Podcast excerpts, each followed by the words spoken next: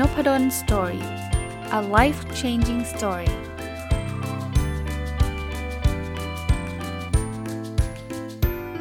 สดีครับยินดีต้อนรับเข้าสู่ Nopadon Story Podcast นะครับระยะหลังเนี่ยมีคนสอบถามผมมาเรื่อยๆนะครับว่าอาจารย์อยากจะแบบ productive อยากที่จะจัดการเวลาได้ดีอยากที่จะเปลี่ยนนิสัยอะไรเงี้ยอาจารย์แนะนำหนังสือเล่มไหนบ้างนะครับก็ตอบไปนะแต่ว่าวันนี้ก็เลยนั่งมาคิดว่าเอ๊ะไหนๆมีคนถามเยอะแล้วก็เดาว่าน่าจะมีคนสนใจอยู่เยอะนะผมเลยคัดหนังสือ4เล่มนะวันนี้เป็นการรีวิวหนังสือที่จริงๆผมหลายๆเล่มผมรีวิวไปรายละเอียดแล้วล่ะแต่ว่าจะขอมาเป็นรวมฮิตนะเป็น4เล่มที่ผมคิดว่าถ้าใครอยากที่จะพัฒนาตัวเองในมุมของการสร้างนิสัยใหม่ๆนะครับอยากจะสมมุติอยากออกกำลังกายจะทำยังไงให้เราออกกำลังกายได้สำเร็จอยากจะเขียนหนังสือนะครับหรือแม้กระทั่งอยากจะเลิกกิจกรรมอะไรบางอย่างเช่นไม่อยากกินจังฟู้ดเลยนะไม่อยากสูบบุหรี่เลยอะไรเงี้ยนะครับหรือจัดการเวลายังไงเนี่ยจะเอาหนังสือ4เล่มมาย่อยให้ฟังนะครับว่าผมว่า4เล่มเนี้ยเป็น4เล่มที่ดีมากนะครับแล้วท่านลองไปหาอ่านดูเริ่มเลยนะครับเล่มแรกคือ Mini Habits นะครับเล่มนี้เนี่ยคนเขียนคือคุณสตีเฟนไกส์นะเล่มนี้เนี่ยหลักการมันอยู่แค่นี้เองจริงๆไม่ได้เป็นอะไรที่มันสับสนวุ่นวายอะไรมากมายนะคือบอกว่าการที่คนเราเนี่ยทำอะไรไม่ได้เนี่ยเหตุผลเพราะว่าเราไปตั้งเป้าไว้ใหญ่มากพอเราตั้งเป้าไว้ใหญ่นะมันก็เลยท้อคือมันอาจจะมีแรงฮึดมีบิลพาวเวอร์อยู่ไม่กี่วันน่ะเช่นผมอยากจะไม่เคยวิ่งเลยนะแล้วผมบอกว่าวันนี้เราต้องเปลี่ยนชีวิตแล้วล่ะจะต้องออกกำลังกายโดยการวิ่งแต่ไปตั้งเป้าบอกว่าจะวิ่งวันละ10กิโลทุกวันถามว่าเราทำได้ไหมคำตอบคือโดยทั่วไปนะอาจจะมีบางคนทำได้ก็ได้นะแต่โดยทั่วไปเนี่ยอาจจะทำได้แค่ 2-3 วันแรกหรือยังเก่งก็ 2-3 สัปดาห์แรกเต็มที่เลยช่วงปีใหม่สังเกตไหมเวลาตั้ง New Year Resolution เนี่ยโหทำตลอดวันนี้ออกไปซื้อรองเท้าซื้อเสื้อวิ่งใหม่ชุดใหม่ตู้วิ่งวันละ10โลเห็นไหมฉันนำได้ละพรุ่งนี้ก็ทำอีก10โลพอเข้าวันที่3วันที่4เริ่มเหนื่อยมันไม่ไหวเพราะอะไรเพราะมันทั้ง10โลอ่ะมันเยอะอ่ะพอมันเยอะมันก็เริ่มเกเรใช่ไหมมันเริ่มเกเรก็เข้าลูปของเราก็คือเฮ้ยวันนี้ฝนครึ้มๆว่ะไม่วิ่งดีกว่าวันนี้งานยุ่งไว้พรุ่งนี้ดีกว่าแล้วมันจะเริ่มจากเล็กๆแบบนี้แล้วมันก็จะค่อยๆขยายจากการเว้นแค่วันนึงก็กลายเป็นเว้น2วันเว้น5วันแล้วก็เลิกไปใช่ไหมมินิแฮบิตก็บอกว่าเฮ้ยคุณอยากวิ่งอ่ะคุณเริ่มต้นแบบนี้ก่อนคุณตั้งเป้าอะไรที่มันเขาเรียกว่ามันง่ายซะจนน่าขำนะเวลาเราตั้งเป้าแบบนั้นมันจะช่วยเรายังไงมันลดแรงเสียดทานครับผมบอกได้เลยนะว่าอะไรหลายๆอย่างเอาเรื่องวิ่งเมื่อกี้นะแรงเสียดทานที่มากที่สุดนะตอนที่เราจะใส่รองเท้าไปวิ่งไอ้วิ่งแล้วเนี่ยแรงเสียดทานเราน้อยละแต่ตอนแรกอ่ะไอ้ตอนที่แบบว่าจะวิ่งดีไม่วิ่งดีเนี่ยไอ้มุมเนี้ยแดดร้อนก็ไม่อยากวิ่งฝนตกครึ้มๆก็ไม่อยากวิ่งอากาศดีแต่ว่าวันนี้งานยุ่งก็ไม่อยากวิ่งเพราะฉะนั้นเนี่ยวิธีการลดแรงเสียดทานคือตั้งเป้าในการวิ่งให้มันต่ำบางคนบอกต่ำสัก5โลไหมอาจารย์2โลไหมอาจารย์อย่างนั้นก็ไม่ช่วยนะมันต้องต่ำจนหน้าหัวเราะครับต่ำยังไงเช่นวันนี้เราจะวิ่งแค่100เมตรโห100เมตรนี่ทุเรศมากเลยนะแต่ถ้าเคยบอกใครบอก100เมตรยาวไปนะไกลไปเฮ้ย100เมตรเยอะเอา10เมตรวันนี้เราจะวิ่งแค่10เมตรบางคนบอกเฮ้ยอาจารย์บ้าเปล่าหนังสือ Mini Habits พูดแบบนี้เลยบอกว่าตั้งแบบนี้ไปเลยเพราะการตั้งแบบนี้เนี่ยสุดท้ายเนี่ยนะเราออกไปเนี่ยเราตั้งเป้าไว้10เมตรคือมันคล้ายๆหลอกตัวเองนิดนึงอ่ะเพราะเรารู้ว่า10เมตรมันทำได้อยู่แล้วไงแล้วเราคิดว่าขี้เกียจยังไงก็ตามมันไม่มีใครหรอกที่วิ่งไม่ถึง10เมตรนะจริงป่ะแต่พอเราออกไปวิ่งนะครบ10เมตรแล้วนะ100ทั้ง100นะไม่มีใครเดินกลับเข้ามาในบ้านพอละ10เมตรไม่มีอ่ะพอมันวิ่งครบ10เมตรมันวิ่งไปได้เรื่อยๆละอย่างที่ผมบอกว่าแรงเสียดทานมันอยู่ตอนที่เราจะก้าวใส่รองเท้าออกนอกรั้วไปวิ่งอ่ะตรงนั้นน่ะมีเยอะสุดแต่พอวิ่งเสร็จปุ๊บเนี่ยนะ10เมตรครบแล้วนะจบเราก็วิ่งต่อไปเรื่อยๆจะ5กิโล3กิโลอะไรก็ว่าไปใช่ป่ะพอพรุ่งนี้เช้าเอาใหม่อย่าไปคิดว่าเมื่อวานวิ่งได้5โลวันนี้จะ5โลไม่ต้อง10เมตรตั้งเป้าไว้10เมตร10เมตร10เมตรทุกวันแต่ผมการันตีได้เลยนะเราจะไม่วิ่งแค่10เมตรอ่ะเราจะวิ่งไปอีกไม่รู้กี่ต่อกิโลเพราะพอวิ่งไปแล้วนะอะไรมันก็ง่ายอ่ะเรื่องเขียนหนังสือ ขียนหนังสือเนี่ยโอ้โหถ้าปรับตั้งเป้าบอกว่าเดี๋ยวอาทิตย์นี้จะเขียนหนังสือให้จบเล่มนึงนะทำไม่ได้หรอกวันแรกก็จะฟิตเขียนมา10หน้าสักพักเลิกเพราะว่าไม่ไหวเขียนไม่ออกนึกไม่ได้หัวตื้อเลยคือมันจะมีเหตุผลมาสารพัดเลยแล้วพอมันรู้สึกว่ามันเป็นอะไรที่ยากนะเราก็ไม่อยากกลับมาเขียนเนี่ยพอเปิดคอมก็ท้อแล้วไม่เอาดีกว่าแล้วก็จะหาเรื่องแบบไปเช็คอีเมลดีกว่าไปตอบเมลดีกว่าอะไรแบบนั้นเนี่ยตั้งเป้าเลยแล้ววันนี้จะเขียนแค่บรรทัดเดียวซึ่งบรรทัดเดียวนี่โอ้โหทุเรศเลยอ่ะคือมันจะมีใครทำไม่ได้หรอเขียนบรรทัดเดียวใช่ไหมถ้าเราจะตั้งใจจะเป็นนักเขียนนะถูกป่ะเขียนบรรทัดเดียวมันต้องเขียนได้ใช่ไหมเขียนไม่เหอะขอแค่บรรทัดเดียวแล้วเราจะเลิกแต่ในความเป็นจริงครับมันยากสุดตอนที่เราจะเริ่มพิมพ์นั่นแหละพอเราพิมพ์ครบบรรทัดเนี่ยร้อยทั้งร้อยอ่ะส่วนใหญ่นะคงไม่มาแบบครบบรรทัดแล้วพอแล้วฟูลฟิลแล้วจบไม่มันจะเขียนได้เป็นหน้าๆเลยครับเพราะมันมีโมเมนตัมมันเริ่มแล้วนะก็หนังสือเล่มแรกนะแนะนำไปอ่านเลย Mini Habits นะครับสตีเฟนไกส์นะมันมีคำคมคำหนึ่งนะที่ผมชอบจากหนังสือเล่มนี้เขาบอกว่า embarrassing goals with impressive result ดีกว่า impressive goals with embarrassing result แปลว่าไอ้เป้าที่มันน่าขำนะแต่มันได้ผลลัพธ์ที่สุดยอดเนี่ยมันดีกว่าเป้าที่โอ้โหดูหรูดูเท่แต่ไม่ได้ผลลัพธ์อะไรเลยเนาะหนังสือเล่มที่ 2 Atomic Habits โอ้โหเล่มนี้ผมรีวิวไปเมื่อประมาณปลายปี2018นะใครอยากจะไปค้นนะเข้าไปเสิร์ชคำว่า Atomic Habits ใน Nopadon Story ครับรีวิวไป3ตอนรวดแต่วันนี้สรุปสั้นๆครับคนเขียนคือคุณเจมส์เคลียร์นะเขาบอกว่าเวลาเราอยากที่จะทำอะไรเนี่ยให้มันเป็นนิสัยเนี่ยขั้นตอนง่ายๆมี4ขั้นตอน1คือ make it obvious make it obvious คือทำอะไรก็ตามที่ทำให้มันเห็นชัดนะอยากอ่านหนังสือใช่ไหมบอกอยากเหมือนอาจารย์นพดลเขาอ่านเป็นนิสัยเลยวิธีแรกคือเอาหนังสือมาวางให้เห็นอยากหนังสือเก็บไว้ในตู้ทึบเก็บไว้ในตู้ทึบนึกไม่ออกแต่ถ้าเกิดเราเห็นหนังสือมันมีแนวโน้มที่เราจะหยิบอ่านอยากเก่งดนตรีใช่ไหมอยากซ้อมดนตรีนะเอากีตาร์มาวางไว้ที่ห้องโถงเดี๋ยวมันเห็นมันอดไม่ได้มันหยิบกีตาร์มาเล่นแต่ถ้าเกิดเอากีตาร์ไปใส่ตู้อยู่ชั้น2ไม่ได้เล่นน่ะนี่คือคอนเซปต์ง่ายๆของ make it obvious นะอันที่2 make it attractive คือทำให้มันมีแรงดึงดูดนะเวลาเราจะทำอะไรก็ตามเนี่ยบางทีมันไม่มี motivation มันก็ไม่อยากทำใช่ป่ะนะเพราะฉะนั้นเนี่ยเราอาจจะเริ่มต้นจากการลิงก์สิ่งที่เรากำลังจะสร้างนิสัยกับสิ่งที่เราชอบเช่นอย่างผมเนี่ยผมไม่ได้เป็นนักวิ่งเป็นแบบโอ้โหฉันเกิดมาเพื่อเป็นนักวิ่งไม่ใช่เลยผมไม่ชอบด้วยซ้ำแต่ผมอยากที่จะออกกำลังกายเพราะนั้นเนี่ยผมจะพยายามบันเดิลคือพยายามไปดึงไอ้การวิ่งอ่ะไปลิงก์กับบางสิ่งซึ่งผมชอบมากๆเช่นดูฟุตบอลอย่างตอนเย็นเนี้ยผมจะมีแบบสมมติฟุตบอลมันมา 18:30 นเนี้ยผมจะบอกเฮ้ย 18:30 นรีบไปวิ่งแล้วเดี๋ยวจะได้มาดูฟุตบอลซึ่งจริงๆไม่วิ่งก็ดูฟุตบอลได้มันไม่มีหรอกครับว่าคุณต้องไปวิ่งมาก่อนถึงจะดูแต่เราพยายามทำเขาเรียกว่า temptation bondingคือพยายามไปลิงก์กับสิ่งที่เราชอบมากๆนี่เขาเรียกแท็กติกอันหนึ่งคือทำไงก็ตามให้มันรู้สึกอยากวิ่งขึ้นมาโดยไปลิงก์ในลักษณะแบบนี้นะครับอันที่ 3 make it easy คือทำให้มันง่ายไหนพูดถึงเรื่องวิ่งเนี่ยแต่ก่อนนะผมพยายามมานานละแล้วมันวิ่งไม่สำเร็จเพราะอะไรเพราะว่าผมจะต้องตื่น 5:00 นขับรถไปวิ่งที่สวนสาธารณะทำแบบนี้ไม่เวิร์กเพราะอะไรเพราะมันยากไงพอทำได้ 2-3 วันแล้วมันก็เหนื่อยแล้วมันก็ขี้เกียจขับรถแล้วเดี๋ยวนี้ง่ายขึ้นเยอะเพราะว่าผมเปลี่ยนที่วิ่งที่ไหนแถวบ้านครับแล้วตอนนี้ง่ายกว่านั้นอีกเพราะว่าดันมีโควิดวิ่งแถวบ้านไม่ได้ไปซื้อลู่วิ่งมาอยู่ที่บ้านเลยเพราะนั้นเนี่ยมันไม่ดีซี่อ่ะลงไปก็วิ่งได้เลยใส่รองเท้าแล้ววิ่งได้เลยอ่ะคือไม่ได้มีอะไรยากอันนี้เขาเรียก reduce friction ครับทำแบบนี้คือมันจะทำให้เรามีนิสัยการวิ่งอันสุดท้ายครับ make it satisfyingไม่ satisfying คือวิ่งเสร็จแล้วให้รางวัลตัวเองนะครับหรือบางอย่างเนี่ยรางวัลไม่จำเป็นต้องเป็นเงินนะรางวัลอาจจะเป็นเรื่องของการวัดผลนะครับ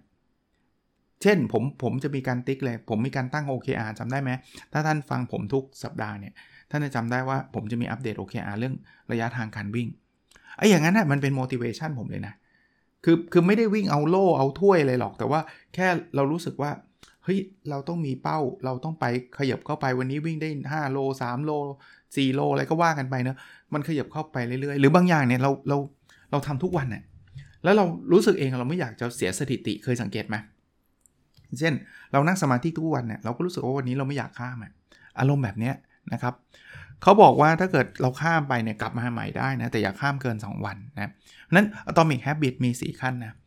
Make it obvious ทำให้ชัด Make it attractive ทำให้มันดึงดูดอยากทำ Make it easy ทำให้มันง่ายแล้วก็ Make it satisfying คือทำไงก็ตามให้มันมีความสุขหลังทำนะถ้าไม่อยากทำอะไรทำตรงข้ามเลยครับคือสมมุติว่าไม่อยากกินจังฟู้ดนะแทนที่จะ make it obvious ก็ make it unobvious ก็คือทำให้เราไม่เห็นจังฟู้ดซะอย่าไปซื้อจังฟู้ดมาวางไว้ที่ห้องโถงถ้าเราไม่เห็นเราก็ไม่อยากนะ make it attractive ก็ทำเป็นตรงข้ามเลยทำให้แบบการกินจังฟู้ดเนี่ยไปลิงก์กับสิ่งที่มันรู้สึกแย่นะเช่นเราอาจจะลิงก์กับอะไรดีล่ะภาพที่เราอ้วนฉุอะไรเงี้ยมันก็ไม่อยากกินนะ make it easy ทำตรงข้ามเป็น make it difficult ทำให้มันยากเช่นบางคนบอกว่าคนติดทีวีเนี่ยอยากดูทีวีนะเขาแนะนำนะถ้าใครติดทีวีแล้วเลิกไม่ได้เนี่ยนะเอารีโมทคอนโทรลถอดฐานออกแล้วเอาขึ้นไปเก็บชั้น2จะดูทีวีทีเนี่ยต้อง1ไปขึ้นไปชั้น2เอารีโมทคอนโทรล2ต้องไปหาฐานมาใส่อย่างเงี้ยมันจะทำให้ยากขึ้นนะหรือ make it satisfying ก็อย่าทำให้มันมีความสุขนะครับไม่ให้รางวัลตัวเองนะแม้กระทั่งทำโทษบางเรื่องด้วยก็จะช่วยทำให้เราเลิกนิสัยได้นะอันนี้เล่มที่2นะไปแล้ว2เล่มนะครับเล่มแรกคือ Mini Habits เล่มที่2คือ Atomic Habits นะครับเล่มที่3เป็นเรื่องของการจัดการเวลาที่ผมชอบอีกเล่มหนึ่งนะชื่อ Time Smart เขียนโดย Professor Ashley Woodland นะก็เคยรีวิวแล้วเช่นกันนะครับ Atomic Habits ก็เคยรีวิวแล้วนะครับ Mini Habits ไม่แน่ใจแต่ว่าไม่มีหนังสืออยู่กับตัวนะอ่ะ Time Smart เนี่ยเขาบอกว่าอย่างแรกเนี่ยนะคุณต้องรู้ก่อนว่าคุณเป็นคนประเภทไหนนะเป็นคนที่จะเรียกว่าบ้าเงินหรือเป็นคนที่บ้าเวลาให้ value กับเงินหรือกับเวลามากกว่ากันนะพอรู้เสร็จปุ๊บเนี่ยให้เราลองมา track เวลาของเรานะครับว่าในแต่ละวันเนี่ยเราทำเวลาเขาเรียกว่าอะไรนะเราใช้เวลาไปกับอะไรบ้างนะเสร็จแล้วเนี่ยลักษณะคือปัญหาของคนเนี่ยคือส่วนใหญ่เขาเรียกว่าเรา time poor คือเราแม้จะไม่ค่อยมีเวลาทำนู่นทำนี่อ่ะนะครับเราบริหารจัดการเวลาไม่เป็นอ่ะเทคนิคที่3ที่ผมชอบนะคือเขาบอกว่าเราต้องฝ่ายถามก็ต้องหาเวลานะเล่าให้ฟังคร่าวๆเพราะว่ารีวิวไปแล้วนะครับฝ่ายถามทำได้ไงเช่นนะหาเปลี่ยนเวลาที่มันแย่ๆเป็นเวลาที่ดีๆเช่นรถติดเนี่ยไปฟังพอดแคสต์ถ้าท่านฟังพอดแคสต์ตอนรถติดเนี่ยนะแทนที่จะติดแล้วนั่งด่าแบบโอ้ยรถติดเฮงซวยอะไรเงี้ยนะเราฟังพอดแคสต์นี่เราได้พัฒนานะฟังออดิโอบุ๊กนะครับนะหรือเขาเรียกว่าสร้างเวลาดีๆขึ้นมาเช่นยกตัวอย่างนะเวลาตอนเย็นๆเนี่ยเป็นเวลาที่เราทำวิจัยไม่ได้ทำงานไม่ได้เหนื่อยเนอะลองเอากิจกรรมที่มันสามารถเอามาทำได้ตอนที่เราเหนื่อยๆอ่ะผมยกตัวอย่างนะอยากเล่น Facebook เนี่ยเล่นได้นะแต่อย่าไปเล่นตอนเวลาที่เรากำลังฮอตกำลังแบบโอ้โหจะทำงานไปนั่งเล่น Facebook ไม่เวิร์กไปเล่นตอนที่มันหมดแรงแล้วอย่างเงี้ยหรือจะดีกว่านั้นนะทำงานไปด้วยเช่นงานที่แบบตอบอีเมลเงี้ยตอบอีเมลมาตอบตอนเหนื่อยๆฮะเย็นๆนะอย่างเงี้ยคือการสร้างเวลาขึ้นมานะครับหรือการแฮกเวลาเช่น work from home นี่คือการแฮกเวลานะถึงแม้ว่าตอนนี้มันไม่ได้ by design ใช่ป่ะมันไม่ได้การออกแบบโดยความตั้งใจนะแต่จริงๆมันคือแฮกเวลาอะไรวะเวลาเดินทางผมบอกได้เลยนะงานที่ผมอันนี้สำหรับวิชาชีพผมและสำหรับตัวผมเลยนะงานปัจจุบันที่ผมทำผมทำได้1ทั้งปริมาณมากขึ้นและ2ทั้งคุณภาพดีขึ้นด้วยเพราะผมได้เวลาคืนมาอย่างต่ำๆวันละ4ชั่วโมงแต่ก่อนต้องขับรถไปสอนเนี่ย2ชั่วโมงอีกขากลับอีก2ชั่วโมง4ชั่วโมงหายไปบนรถถึงแม้ว่าผมก็มีเวลาฟังพอดแคสต์นะแต่4ชั่วโมงตอนนี้ผมเอามาเติมอะไรรู้ไหม2งานเลยเติมงานวิจัยตอนนี้มีตีพิมพ์ส่งไปตีพิมพ์เยอะกว่าปกติและปีนี้น่าจะเป็นปีประวัติศาสตร์เดี๋ยวทำเสร็จแล้วเดี๋ยวจะมาเล่าให้ฟังนะที่จะมีบทความที่ส่งไปตีพิมพ์ไม่รู้จะได้รับตีพิมพ์หรือเปล่านะเยอะที่สุดตั้งแต่เป็นอาจารย์มาเลยผม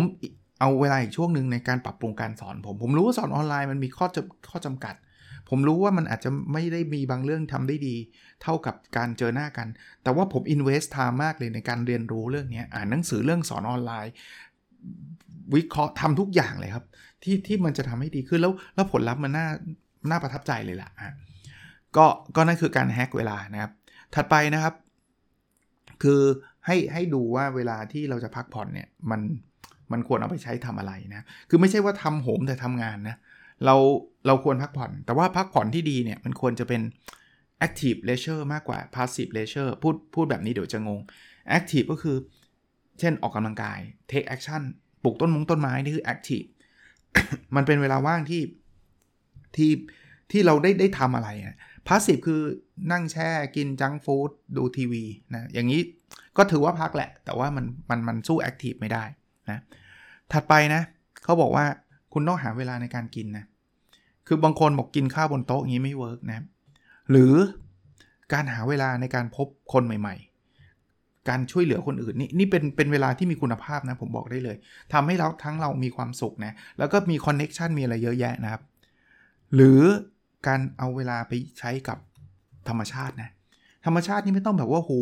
ไปเดินป่าเขาเพราะว่าบ้านเราโดยเฉพาะกรุงเทพมันก็ไม่ได้มีขนาดนั้นใช่ป่ะแต่ธรรมชาติง่ายๆสวนในหมู่บ้านอย่างเงี้ยนะครับลองไปใช้เวลาตรงนั้นถึงแม้ว่าตอนนี้อาจจะลำบากนิดนึงเพราะว่าเราไปเจอโควิด-19 กันอยู่แต่ว่าถ้ามีเวลาได้ตรงนั้นเนี่ยก็จะแจ๋วมากนะครับเมื่อกี้ผมพูดถึงเรื่องนี้ยาวนิดนึงนะ Time Management เนี่ยชื่อหนังสือ Time Smart เนี่ยนะครับ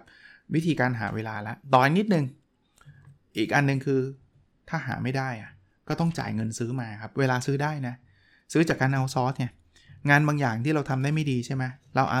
ซอสให้คนอื่นทำนะเอาซอสก็คือไปจ้างเขาทำนั่นแหละนะครับหรือบางทีเนี่ยก็บอกว่าของขวัญเนี่ยไม่จำเป็นต้องซื้อของให้กันนะเราขอเป็นเวลาก็ได้นะเช่นสมมติว่าญาติเราบอกว่าเดี๋ยวเราจะซื้อของขวัญให้เธอวันเกิดบอกไม่เป็นไรหรอกเราเธอมาช่วยทำอันนี้ให้เรานิดนึงก็แล้วกันคือแค่นี้เราก็ appreciate ละนะเธอช่วยมาดูแลสุนัขที่บ้านสักวันหนึ่งได้ไหมอะไรเงี้ยเพื่อเราติดงานอะไรเงี้ยอารมณ์คล้ายๆแบบนั้นนะครับนะแล้วเขาบอกว่าใครชอบช้อปปิ้งนะคือโดยเฉพาะสาวๆนะชอบแล้วแบบว่าโหเสิร์ชหาเว็บไซต์ต้องซื้อของให้ถูกที่สุดเขาบอกว่าทำแบบนั้นมันอาจจะได้ของถูกที่สุดก็จริงแต่คุณอาจจะเซฟเงินได้20 บาทแต่คุณใช้เวลาไป5 ชั่วโมงลดลงครับอาจจะยอมซื้อแพง20 บาทไม่เป็นไรหรอกนะแล้วคุณได้เวลากลับคืนมา5 ชั่วโมงก็คล้ายๆกับการซื้อเวลาเหมือนกันอีกอันนึงนะครับอันสุดท้ายละสำหรับหนังสือเล่มนี้แล้วเดี๋ยวไปต่อหนังสือเล่มสุดท้ายที่อยากจะพูดถึงนะครับก็คือ reframe time reframe time ก็คือแปลงเวลาเป็นเงินนะคือเขาบอกว่าเวลาคนเนี่ยมองเวลาชอบมองว่ามันเป็นของฟรีอ่ะ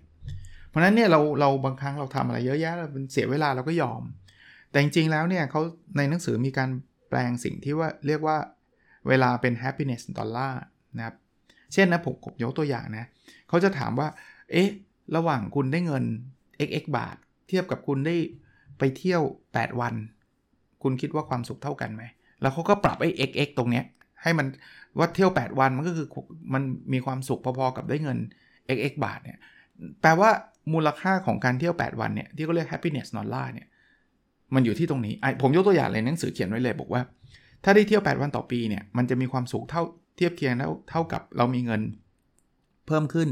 4,400 เหรียญดอลลาร์ต่อปีมันแปลว่าอะไรครับแปลว่าไอ้เวลาที่เราได้มาเวลาว่างที่เราไปท่องเที่ยวเนี่ยนะมันแปลงเป็นเงินได้มันมูลค่าของมันคือประมาณ 4,400 เหรียญต่อปีเทียบกับความสุขที่เท่ากันนึกออกไหมฮะถ้ามองแบบนี้เราจะเสียดายเวลาเราเลยเนาะอันนี้ก็เป็นหนังสือที่ชื่อว่า Time Smart นะเล่มสุดท้ายละที่นำมาฝากวันนี้นะครับคือหนังสือที่ชื่อว่า The Power of Output อันนี้ก็รีวิวไปแล้วนะครับ4 เล่มนี้มี Mini Habits มั้งถ้าจำไม่ผิดว่าผมอาจจะไม่ได้รีวิวเต็มแต่เคยพูดถึงนะครับ Atomic Habits รีวิวไปแล้วนะครับแล้วก็ Time Smart รีวิวไปแล้วเล่มที่4คือ The Power of Output เนี่ยนะครับคุณชิออนคาบาซาวะเป็นคนเขียนนะอันนี้ผมอ่านเป็นภาษาไทยเพราะว่าหนังสือเป็นภาษาญี่ปุ่นเขาแปลมานะครับเขาก็บอกว่าคุณทำอะไรก็ตามคุณอ่านอะไรก็ตามเนี่ยคุณต้องสร้างเอาท์พุตออกมาไม่ว่าจะเป็นการพูดไม่ว่าจะเป็นการเขียนหรือไม่ว่าจะเป็นการกระทำนะครับข้อมูลนำมาใช้เนี่ยควรจะใช้3 ครั้งใน2 สัปดาห์นะครับอันนั้นเป็นเรโชที่เขาบอกไว้นะครับแล้วถ้าเกิดคุณเอามาใช้3 ครั้งใน2 สัปดาห์นะมันจะกลายเป็นความทรงจำระยะยาวแปลว่าคุณจะจำมันได้นะคือมีอินพุตเข้ามาดีเป็นคนชอบอ่านหนังสือดีเขาบอกแต่ว่ามันมีควรมีแค่30อีก70ควรเป็นเอาท์พุตอย่างคุณฟังพอดแคสต์เอพิโซดนี้นะนี่คือ input ครับแต่ฟังเสร็จแล้วทำอะไรฮะฟังเสร็จแล้วไปเล่าให้เพื่อนต่อนี่เป็น output แล้วฟังเสร็จแล้วไปแชร์เขียนบอกว่าเฮ้ยเพื่อนฟัง podcast เอพิโซดนี้มีประโยชน์ว่ะนี่คือ output ละฟังเสร็จแล้วไปเล่าให้เพื่อนฟังว่า ฟังพอดแคสต์ Nopadon Story แล้วมันมีไอเดียประมาณนี้นี่คือ output แหละคืออะไรก็ได้ที่เป็น output ครับก็จะทำให้เรามีความทรงจำเรื่องนั้นดีขึ้นนะ output อย่างที่บอกพูดเขียนหรือไม่ก็ทำนะเมื่อกี้ผมพูดถึง Mini Habits ใช่ไหมเฮ้ยโอ้ยเราไปตั้งเป้าไปวิ่งกันจริงจังเลยอย่างเงี้ยนะก็4เล่มทวนอีกครั้งนะครับ Mini Habits ของ Stephen Guys นะครับ Atomic Habits ของ Jason Clear นะครับTime Smart ของ Professor Ashley Woodland แล้วก็ The Power of Output ของคุณจิออนคาบาซาวะคลาสสิกสุดละครับ4เล่มนี้นะครับสำหรับผมนะก็วันนี้แชร์เป็นรวมมิตรแบบนี้บ้างนะเดี๋ยวไว้ยังมีอีกหลายเล่มเลยจ่อมานะครับแล้วก็เรื่องราวต่างๆที่อยากจะนำมาแชร์อยู่เรื่อยๆนะครับโอเคนะครับหวังว่าจะเป็นประโยชน์นะครับแล้วเราพบกันในเอพิโซดถัดไปครับสวัสดีครับ